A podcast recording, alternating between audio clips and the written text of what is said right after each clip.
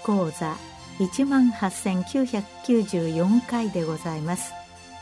全国の医師の皆様毎週火曜日のこの時間は日本医師会の企画で医学講座をお送りしています。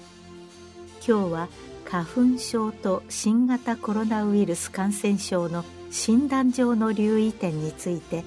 日本医科大学耳鼻咽喉科学統計部感覚器学教授大久保公弘さんにお話しいただきます。先生方もよくご存知のようにスギ花粉症は杉によるアレルギー性鼻炎アレルギー性結膜炎そして杉による全身のアレルギー反応の総称つまり症候群です。最新の調査である2019年の有病率調査ではスギ花粉症は38.8%でありました同じ調査方法で1998年には16.2%、2008年には26.5%であることを考えると、大きく有病率が上昇しているということがわかります。また、この20年で10歳代は2.5倍、10歳以下だとこの20年で4倍にも増加しています。このように、スギ花粉症は今や国民病とも呼ばれる疾患になってきたわけです。さて、2022年、来年のスギ花粉の飛散量は少なかった今年、昨年と比べて多くなるというふうに予想されています。また、2019年から始まった新型コロナウイルス感染症が重なったことで、有病率の高いこのスギ花粉症はかなり警戒して対策をしていかなければならない状況というふうになりました。今まで花粉症は有病率は高いものの少なくとも今までは自己完結する病気でした。しかしこの新型コロナウイルス感染症蔓延の時代は他の方との関連性において注意が必要となったのです。花粉症では無意識に目や鼻をこすったり、マスクを外して鼻を噛んだりして、新型コロナウイルスに感染してしまったり、逆にもしも花粉症の人がコロナに感染していても無症状の場合、自分でも気がつかないうちに花粉症に伴うくしゃみなどで感染を広げてしまう恐れが出てきたのです。全く個人的な病気だった花粉症が今年は新型コロナウイルス感染の市中感染拡大リスクを高める社会性を持ってしまったというのが例年とは全く違う点なのです。一般的に花粉症のレベルは軽症から重症の人まで様々です。今までマスクとメガネだけでしのいでいた軽症の人には手に入れやすい市販薬を常に携帯し、花粉症の症候が出たらすぐに症状を抑えてほしいと思います。また、市販薬を時々使うレベルだった人は、兆候が出たら毎日継続して薬を飲めるように工夫しても欲しいと思います。さらに市販薬を飲んでも症状が出るレベルの人は、市販薬から先生方の医療機関の受診にステップアップするように呼びかけています。今まで毎年のことだからと放置してやり過ごすのだけではなく、コロナで緊急事態宣言が出るような状況では、花粉症の症状を確実に抑え込む水準にまで治療のレベルを上げる必要があるわけです。もちろんこれにはセルフマネージメントも必要ですけれども、実際には医療が活躍しなければならないと思っています。スギ花粉の大きさは30ミクロンで1ミリの30分の1です。咳やくしゃみで排出される飛沫の大きさは5ミクロン。1ミリの約200分の1程度です。もちろんどちらも小さくて軽いので拡散飛散しやすいですけれども一旦水分を吸って重くなると飛びません花粉は雨の日には飛散しませんし飛散も水分で落ちますつまり換気をしていても室内が加湿されれば花粉や新型コロナウイルスの飛沫が抑えられる可能性があります。換気をする際は加湿をしながらサーキュレーターなどを回して行うと良いと思っています。また花粉を室内に入れないためには換気の際に網戸やレースのカーテンを閉めておくだけでも一定の効果があるというふうに言われております。外出先や電車の中などでは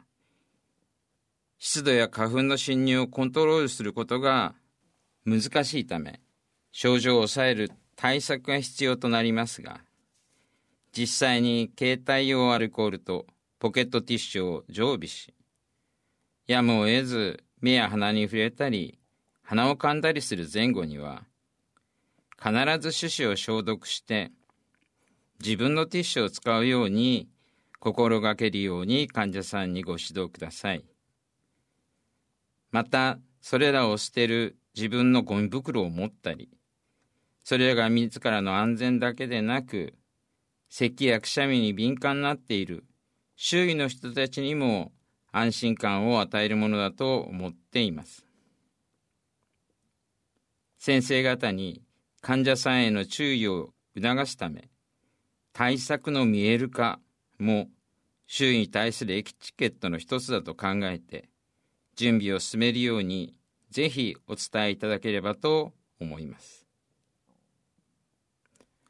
先生方の治療としてはくしゃみでコロナウイルスの混入した飛散を飛ばさせないよう十分に必要な治療があると思われます。現在花粉症を含むアレルギー性鼻炎の治療には多くの抗ヒスタミン薬が頻用されています。これは2019年版鼻アレルギー診療ガイドラインの治療法の選択という項目があるんですけれども、そこで重要性が書かれ、くしゃみ微老型を中心に、ほとんどすべての重症度に、抗ヒスタミン薬の使用が進められています。しかし、一部、鼻兵の強い症例などにおいては、抗ロイコトレエン薬や、鼻粉明用ステロイド薬中心となるべき、病態が存在しているのも確かです。その使用の使い分けや併用の方法が現状ではエビデンスも少なくうまく伝わっておりません。また数多く存在する抗ヒスタミン薬の使い分けについて臨床的な感覚のみで使用されている状況が多いとも考えられます。使い分けについて臨床的ポイントは眠気や、まあ、薬理学的にはインパイアドパフォーマンスと言われていますけれども実際には副作用を少なくさせるということが心がけられています。ただ現状の一般診療の中では鼻水の抑制の目的のために第一世代抗ヒスタミン薬の抗コリン作用などそれを阻害する目的で使用している場合もあると思われます。セレスタミンなど第一世代抗ヒスタミン薬とステロイド薬の合剤というのもまだまだかなり使われているのが現状です。多くの先生方が誤解するのはこのように抗ヒスタミン薬というものがガイドラインで全ての重症度、病気に入っているので、優先的に使用しているのが現状だとも考えます。例えば、中等症の鼻閉型、または鼻閉を主体とするくしゃみ、鼻水、鼻づまり、すべて揃った従前型では、抗ロイコトリエン薬あるいは花粉ミオステロイド薬こういったものを抗ヒスタミン薬より優位にですね使っていかなければならないと考えます。またその併用でもくしゃみ鼻水が残る場合には抗ヒスタミン薬をさらに上乗せして使用すべきというふうに思います。抗ヒスタミン薬の用量はそれぞれの KI 値薬が分解する、えー、あるいは乖離するという KI 値というものをもとに設定されていることから理論上常用量においては抗ヒスタミン作用の強さにそれぞれの薬剤で大きな差異はないというふうにされています。一方で本法においては中枢抑制作用が強く発現する薬剤は効果も強いのではないかという認識もあるのです。中枢神経を抑えればもちろん中枢を介するアレルギーの反射のような反応は抑制されます。しかしそれ以上に副作用としてのパフォーマンスの低下眠気などが問題になるのです。現在医療で使用されているエピナスチンロラタジンセチリンなども一般の薬局で買える OTC という薬剤に加わっています。さらに花粉ミオステロイド薬であるフルチカゾンも OT 化されました。今後さらに日本では多くの経口薬点鼻薬は OTC 化の方向に向かうというふうに考えられます。抗ヒスタミン薬の抗ヒスタミン作用については、ほぼ一定で個体差によるばらつきの方が大きいことも知られています。このため、効果が高く、副作用を減少させた薬剤の開発が我々の使用できる薬剤として開発が求められているいうことは明らかです。また、新しくは抗ヒスタミン作用に別系統の作用機能を持つ薬剤、あるいはそれらの合剤などの開発も考えられているわけです。現状では、この新型コロナウイルス感染症の影響で症状を完全に抑制できるような医療が求められているわけですけれども最終的に我々医師の切り札としての役割というのは舌下免疫療法や注射での抗体療法などこれも重要な位置を持ってくるというふうに考えられます日本で最も多い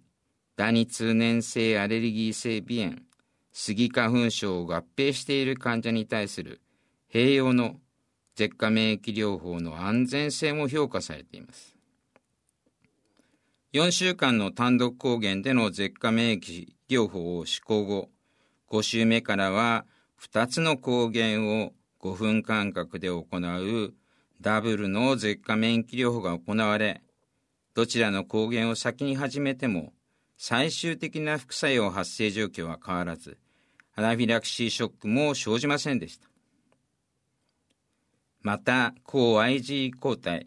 オマリズマブは、ヒト IG に対する抗ヒト化単モノクローナル抗体です。すでにオマリズマブは重症気管支喘息、慢性腎麻疹の治療に本邦でも用いられています。2019年には各国に先駆けて本邦で初めて12歳以上の既存治療で効果不十分な重症または最重症の季節性アレルギー性鼻炎に保険適用を取得しました。スギ花粉症を治療させるべく新規治療法の開発は急がれますが現状ではこのような治療法をセルフケアと組み合わせて新型コロナウイルス感染症のこの時代のスギ花粉症治療に我々は努めていかなければならないと。いうふうに考えています。我々のところにもコロナ感染症の方がいらっしゃいます。病院の中にいるわけですけれども、それで受診が減ったり、まあそういったことがないように、今は花粉症でもオンライン診療というものを使用していたりもします。私は耳鼻咽喉科ですけれども、患者さんを見るときには N95 のマスク、フェイスガードあるいはゴーグル、そして帽子をかぶってエプロンをつける、あるいはあのガウンをつけて診療しています。耳鼻咽喉科では鼻、あるいは口を見ますので、そういった防御が必要なんですけども、実際に花粉症の場合、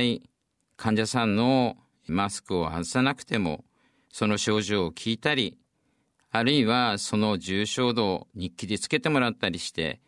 患者さんの様子を知ることは可能だと考えます。まあそういったことで、十分な鼻や目、そして他の症状に対して、今までお話ししましたような治療法を組み合わせて、うまく患者さんの QOL 向上、そして花粉症患者さんがコロナウイルス感染症になった場合でも、くしゃみで人に影響を与えるということがないように、十分な注意を払いながら診療していただければ良いかと思います。今日のお話が先生方の新型コロナウイルス感染症、この中でのスギ花粉治療にお役に立っていただければ幸いです。今日は花粉症と新型コロナウイルス感染症の診断上の留意点について、日本医科大学耳鼻咽喉科学統計部感覚器学教授大久保公弘さんにお話しいただきました。